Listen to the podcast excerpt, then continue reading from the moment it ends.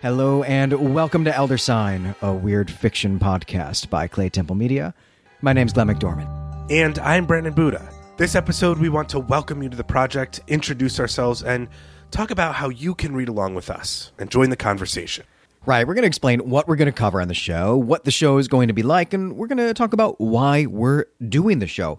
But if you feel you've already got a handle on what weird fiction is, you've read some of it before, and you don't really care who we are, go right ahead and jump onto the, the first substantive episode. We've got a two parter on Edgar Allan Poe's Murders in the Rue Morgue that we're really happy with, we think you're going to love, and we'll see you there. But we're going to start this episode by trying to get a, a definition of weird fiction, really just explaining what it is that we're going to be covering on this show. Weird fiction is this really nebulous label. People use it, they apply it to all sorts of different stories, but people can have also all sorts of really tight criteria or tight sets of rules and, and can maybe even sometimes do a little bit of gatekeeping about what can qualify as weird fiction and what can't. So I think it's actually going to be helpful to start not with putting forth our own definition, but with giving some specific examples. And this is kind of the classic definition of, well, I can't really tell you what it is, but I know it when I see it. And the first thing that's going to jump to anyone's mind when they're thinking about weird fiction is H.P. Lovecraft, the, the famous horror writer who wrote in the 1920s and the 1930s. Everybody on the planet knows who H.P. Lovecraft is, or at least they know some of the things from his work. If you've heard of Cthulhu, uh, if you've heard of Arkham, even if it's just Arkham Asylum, which you're thinking of as a Batman thing, that is actually originally a Lovecraft term. Lovecraft does, I, would say, maybe three important things or three important moves that he makes that really differentiate what he's doing from some of the things that other people are doing at the time.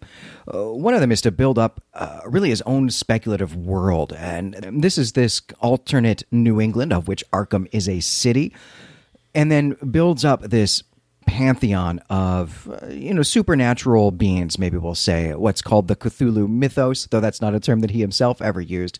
And all of this goes to to serve a, a particular brand of of cosmic horror this this type of horror story in which the real horror is that we as humans as individual people find out that nothing we do matters. We don't matter.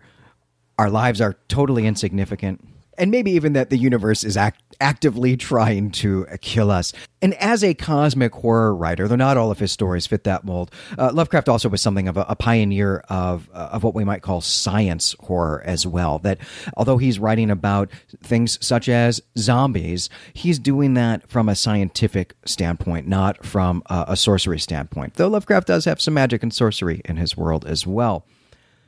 So, as I said, H.P. Lovecraft was uh, principally writing in the 1920s and the 1930s, and he published his stories in a magazine called Weird Tales. But Lovecraft was not the only person who published in Weird Tales, and Weird Tales itself was a really big and really popular magazine uh, ran from the early 1920s into the early 1950s, and some some of the other contributors are are really famous people, such as Robert E. Howard, right, who invented Conan the Barbarian, of course, uh, Seabury Quinn, who had this really awesome supernatural detective, and and TV shows such as Supernatural, TV shows such as Angel, are really in the vein of stories that Seabury Quinn invented. And then, of course, also Robert Bloch, published a lot in Weird Tales, and he's the author of, of Psycho. He also wrote some Star Trek episodes as well. And so here in the, the 20s, 30s, 40s, and 50s, there was this big milieu, this whole kind of uh, world of people publishing in Weird Tales. And that can be, I think, a really good starting point for trying to get at what weird fiction is. But there's more to it. You mentioned in there cosmic horror, which is, I think, oftentimes what people think about when they think about weird fiction one of the best examples of cosmic horror is the film Alien, of course, and that whole collection of films. Uh, and as they, especially as they get weirder and delve into the Alien versus Predator world and all of these sorts of things, the the core idea of those movies is that we live in a universe that is indifferent to us. And most of the beings in the universe, apart from ourselves, outside of our solar system, or even within it, are more powerful than us and indifferent to us horror, but weird fiction really goes far, far beyond purely cosmic horror. You mentioned science horror. There's body horror, like David Cronenberg does. And this is all part of something that is now called the new weird. And the new weird is a phrase that was coined in the early 2000s and it's come to describe a stable of writers, including China Mieville and his new Crobuzon novels and, and other works of his. Jeff Vandermeer is big in the New Weird. He and his wife Ann are really important in the New Weird scene. Jeff Vandermeer, of course, is now famous uh, as his Southern Reach trilogy has been adapted into the film Annihilation, that was directed by Alex Garland, who wrote a bunch of Danny Boyle movies that really play on the weird, like Sunshine and 28 Days Later and The Beach. Thomas Ligotti has also been grouped into this camp as well, and he's uh, an important figure culturally now due to his influence on the writer of True Detective season one, uh, which pulled a lot of Ligotti's life philosophy out of his books and out of Ligotti's own philosophical work and put it in the character of Rust Cohle, uh, Matthew McConaughey's character. Ligotti and the writer of True Detective were also pulling on Robert W. Chambers, The King in Yellow, as a major influence for that first season. Ligotti's approach to the weird, though, is heavily indebted to early weird fiction writers like M- Arthur Machen and H.P. Lovecraft. Vandermeer and Mieville's sensibilities, though, are and and I, I just want to say I haven't read a lot of either of these writers, appear to blend a lot of genres, including early weird tales like Lovecraft and Machen and, and Chambers, but they also lean more heavily on elements of dark fantasy like we see in Stephen King's Dark Tower series. I think one way that we can orient readers to what the new weird is is to look at two of the top selling, you know, quote unquote horror writers of the past several decades, which are Dean Koontz and Stephen King. As I just mentioned, Stephen King writes a lot of what people could term as dark fantasy. We get strange creatures, interdimensional beings, people going mad, in different supernatural forces guiding humanity, like we see in The Stand, where there's a good force guiding humanity towards something good and uh, another force guiding humanity towards something bad. It's a kind of classic Manichaean struggle. But what one thing Stephen King does very well is focus on the the human element, the people who are living their lives, also almost with a sense of indifference towards these bigger forces. There's a, almost a mutual indifference you can pick up in some of King's writing. But many of Dean Koontz's novels deal with a blend of science gone awry or maniacs performing their dark deeds and everyday people are caught in the middle and rising to the occasion in many cases. And if we can group in these popular horror writers with the new weird, and I think we can looking back, we can see that they've all learned different lessons from the horror stories that they grew up with. And they developed their interests as writers out of those lessons and combined all of the rest of the literature that they were reading as well. And so the new weird really covers a much vaster range of topics and ideas than weird fiction itself does. And there's a direct line from the Weird Tales writers to the writers of the New Weird. Stephen King is the, the most obvious and probably the best example here, where he wholesale takes people who appear in, in H.P. Lovecraft stories and imports them into his own stories.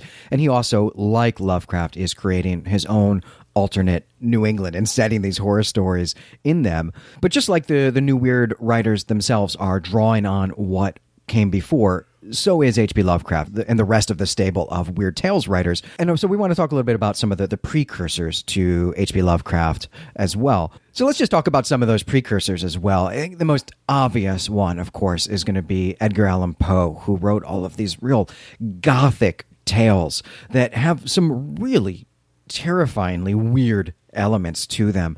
And Lovecraft himself has said that in his early years, about half of what he was writing was in explicit and specific imitation of Poe. He refers to a lot of his stories as his Poe stories. There's Arthur Machen, a, a British writer, late Victorian, Edwardian era, who wrote a lot of weird fiction about the realness of pagan beliefs and the survival of pagan rituals and the survival of elements of the pagan past into the modern day. But he also wrote a lot of stories about uh, scholars who are delving into mysteries and coming to ruin because of what they find there, right? I think the whole trope of the scholar protagonist story is don't read that book.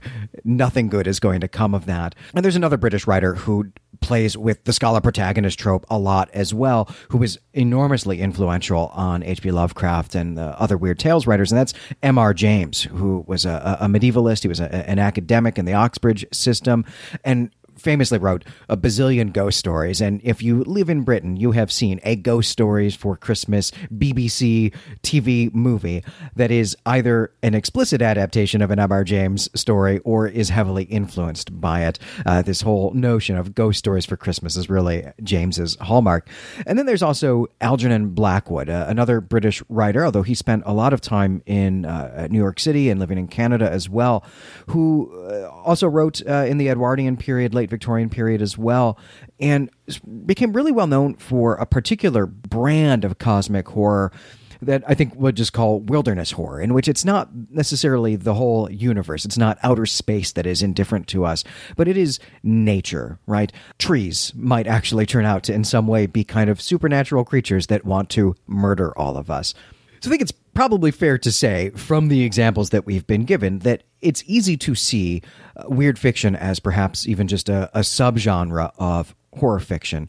And, and we certainly will treat it that way. But we're going to do some other things with that as well. But before we get there, I think what we really need to do is look at the definition or the schemes that H.P. Lovecraft himself gave for weird fiction in his famous essay, Supernatural Horror in Literature. Supernatural horror in literature is actually a really great essay. It starts a little clunky as his Lovecraft style, but he loosens up a little bit as he really begins to talk about the things he loves about the types of fiction that influenced him as a writer and influenced supernatural horror as a genre. It opens with a, a, famous quote, which you can find anywhere, so I'm not going to repeat it here. But the gist of it is that uh, the thing we have to fear the most is fear of the unknown. And this is what drives a lot of supernatural horror is people encountering the unknown and feeling fear. A much better description of what he means by this comes at the end of the introduction of the essay when, when Lovecraft writes this. We may say, as a general thing, that a weird story whose intent is to teach or produce a social effect, or one in which the horrors are finally explained away by natural means, is not a genuine tale of cosmic fear. But it remains a fact that such narratives often possess, in isolated sections, atmospheric touches which fulfill every condition of true supernatural horror literature. And what he's saying here is that the point of supernatural horror or cosmic horror is not to be able to ex- ultimately explain to the reader what has happened. Those he think do not meet the criteria for what a weird fiction story should be.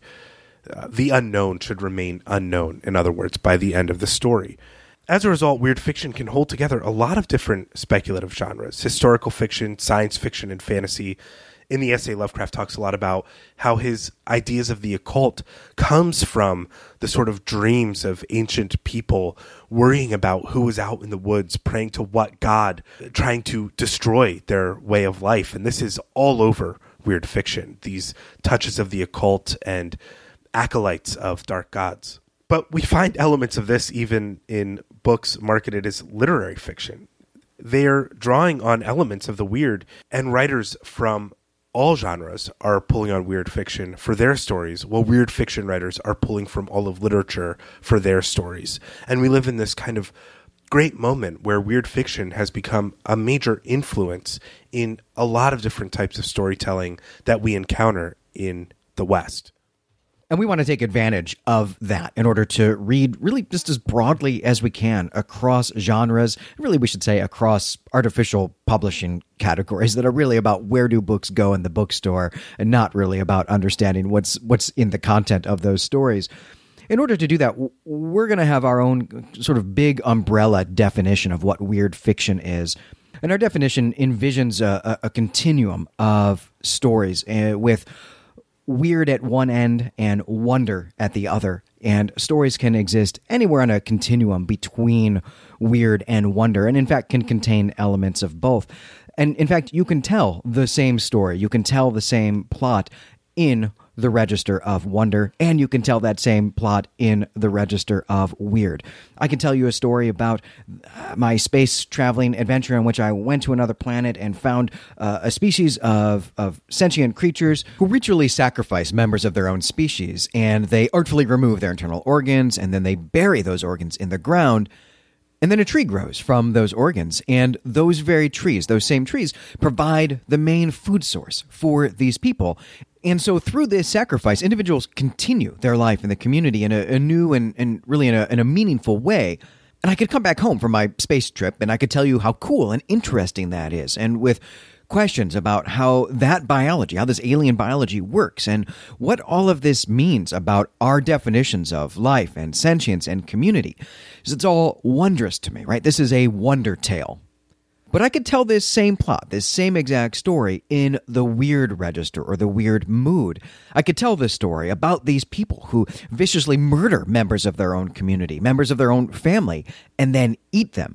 These are savage cannibals who have perverted the sanctity of life, and they should be avoided at all costs and maybe even exterminated before they can exterminate us and turn us into food somehow. It's the same plot as the Wonder story, but my reaction to it as the protagonist isn't wonder. It's weird. It's horror. Maybe even another example of this is The Lord of the Rings, which has elements of both weirdness and wonder, right? Think about the description of Lothlorien, this beautiful, magical forest with the biggest trees that you could ever possibly imagine. And in those trees are houses, flats in which immortal, angelic elves live. This forest has its own rules for time, it has its own weather system. It doesn't obey the rules of the world outside of it. It's wondrous.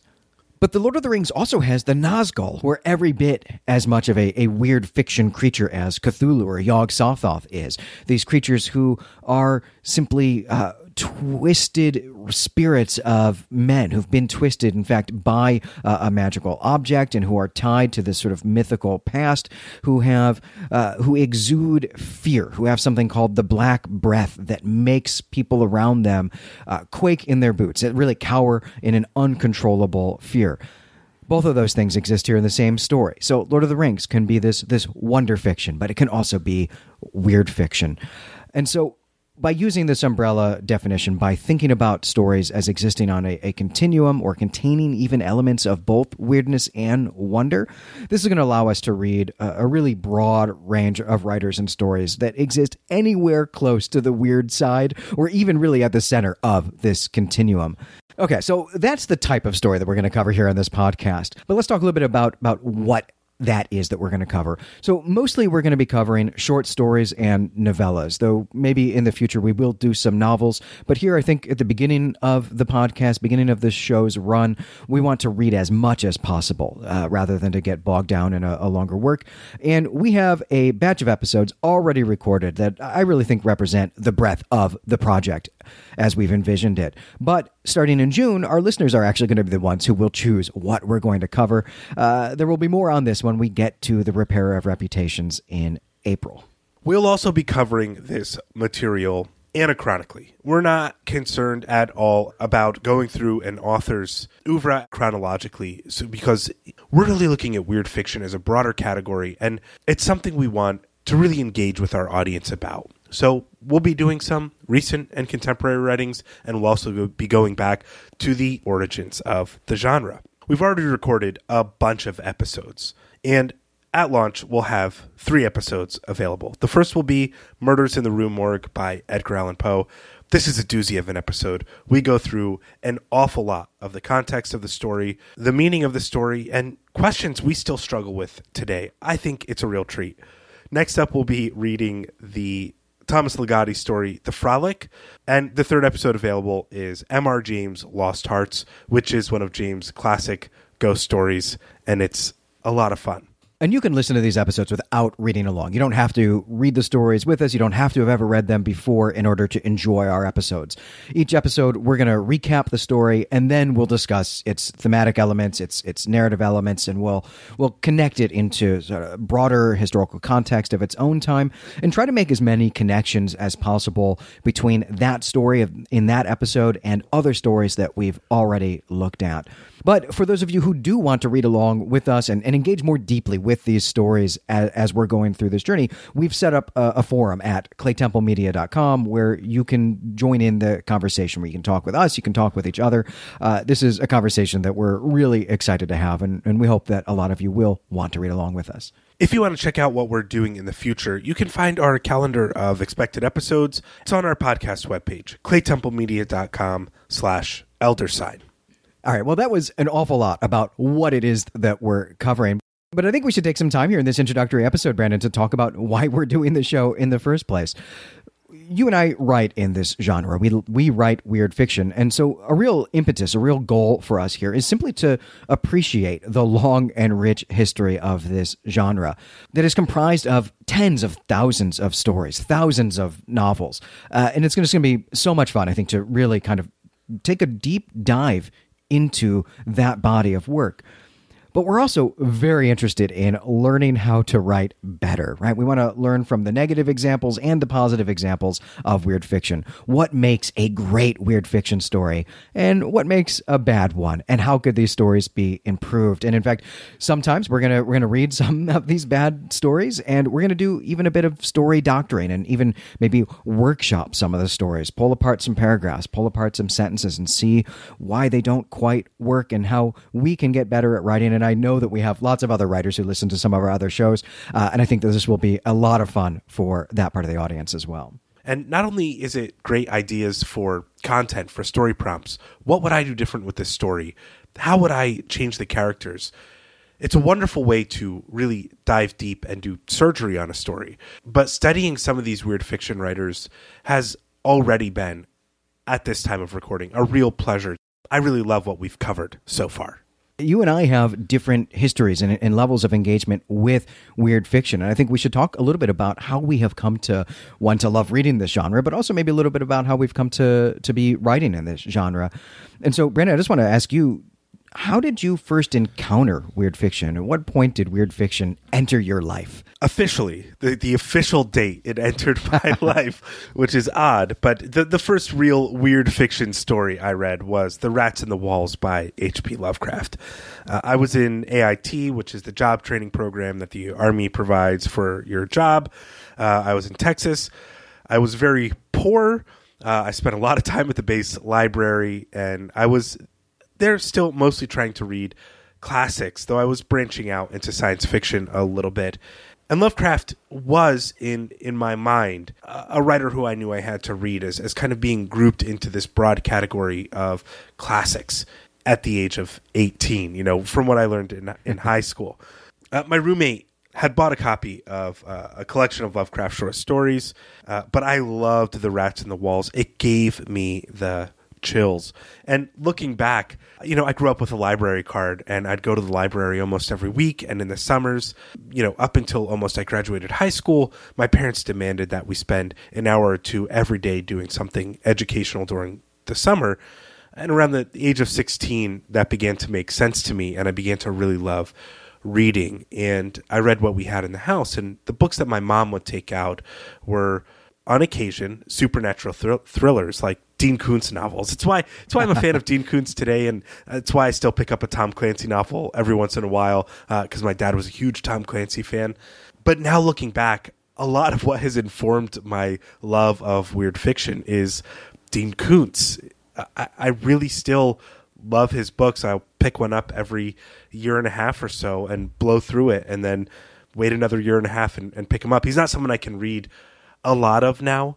Um, but his books like Tick-Tock and Cold Fire, I, I remember reading when I was like 15. I remember reading Cold Fire and staying up until like one in the morning and my mom coming down the hall and asking me my why my light was still on in my room and I'm like I'm reading this book and she's like you need to put it down and go to bed and that's a book you know there's like weird aliens and psychic phenomenon and and maniacs and all this stuff uh, all these elements can identify now looking back as weird fiction, I really learned from Dean Koontz. But officially, the first weird fiction tale I ever read was Rats in the Walls. And as I said, when I really got back to the roots of weird fiction, I realized how much both Dean Koontz and Stephen King were pulling from the stuff they admittedly had read in horror magazines growing up, which were sometimes just graphic novel versions of weird fiction stories. Um, but Glenn, what what is your relationship with weird fiction? Where did it really get started for you? my very first introduction to weird fiction uh, was also my very first introduction really to, to horror fiction. This is something that happened while I was spending a, a weekend at my grandparents' house. Oh, the summer between eighth grade and ninth grade, somewhere between junior high and high school. My parents were getting divorced. I'm pretty sure I was just spending the weekend at my grandparents to be out of their hair while some of that stuff was going on, though superficially I was there to do yard work and get paid, I don't know, $50 or something for, for spending a weekend doing hard labor, shearing bushes and mowing the lawn and all that sort of stuff. We've all been there, right? right. This is everyone's story. But my grandfather had a really extensive library. And of course, I was an avid reader. And I think probably I had brought three books with me. They were, I'll confess, they were all Dragonlance novels, and I got through them all within sort of the uh, Saturday by Saturday afternoon. So Saturday night came around. I really was doing the yard work, I will say, but I also read voraciously and very quickly. So by the time Saturday night came around, I was out of books to read, and so I went through my grandfather's library and I found this really beautiful uh, black leather bound volume with uh, with gold leaf pages, uh, volume of the collected works of Edgar Allan Poe, and it just visually called to me. I I pulled it off the shelf. I'd heard the name Poe before, but didn't really know very much about him, and just started reading. And as I recall, the first story that I read was The Fall of the House of Usher, but I just stayed up, much like you with Dean Koontz I just stayed up all night reading this. And in fact, I remember getting yelled at a little bit the next morning for being sluggish and uh, not ready to resume the, the, the yard work. uh, and I, uh, I still have this book. In fact, it's actually uh, the only thing from my grandfather that I have. But I'm very pleased that my grandfather, uh, very old fashioned, you know, grew up during the Depression had one of those stamps, an ex libris stamp, and so it does. Uh, embedded forever into the title page of this volume is from the library of Robert W. McDorman. Um, I'm very grateful to have that. But I fell so much in love with Poe that uh, upon entering high school, uh, something that my high school had to do freshman year English class. Half of that class was uh, a speech class. And one of the speeches that we had to give was uh, a speech about who our hero was.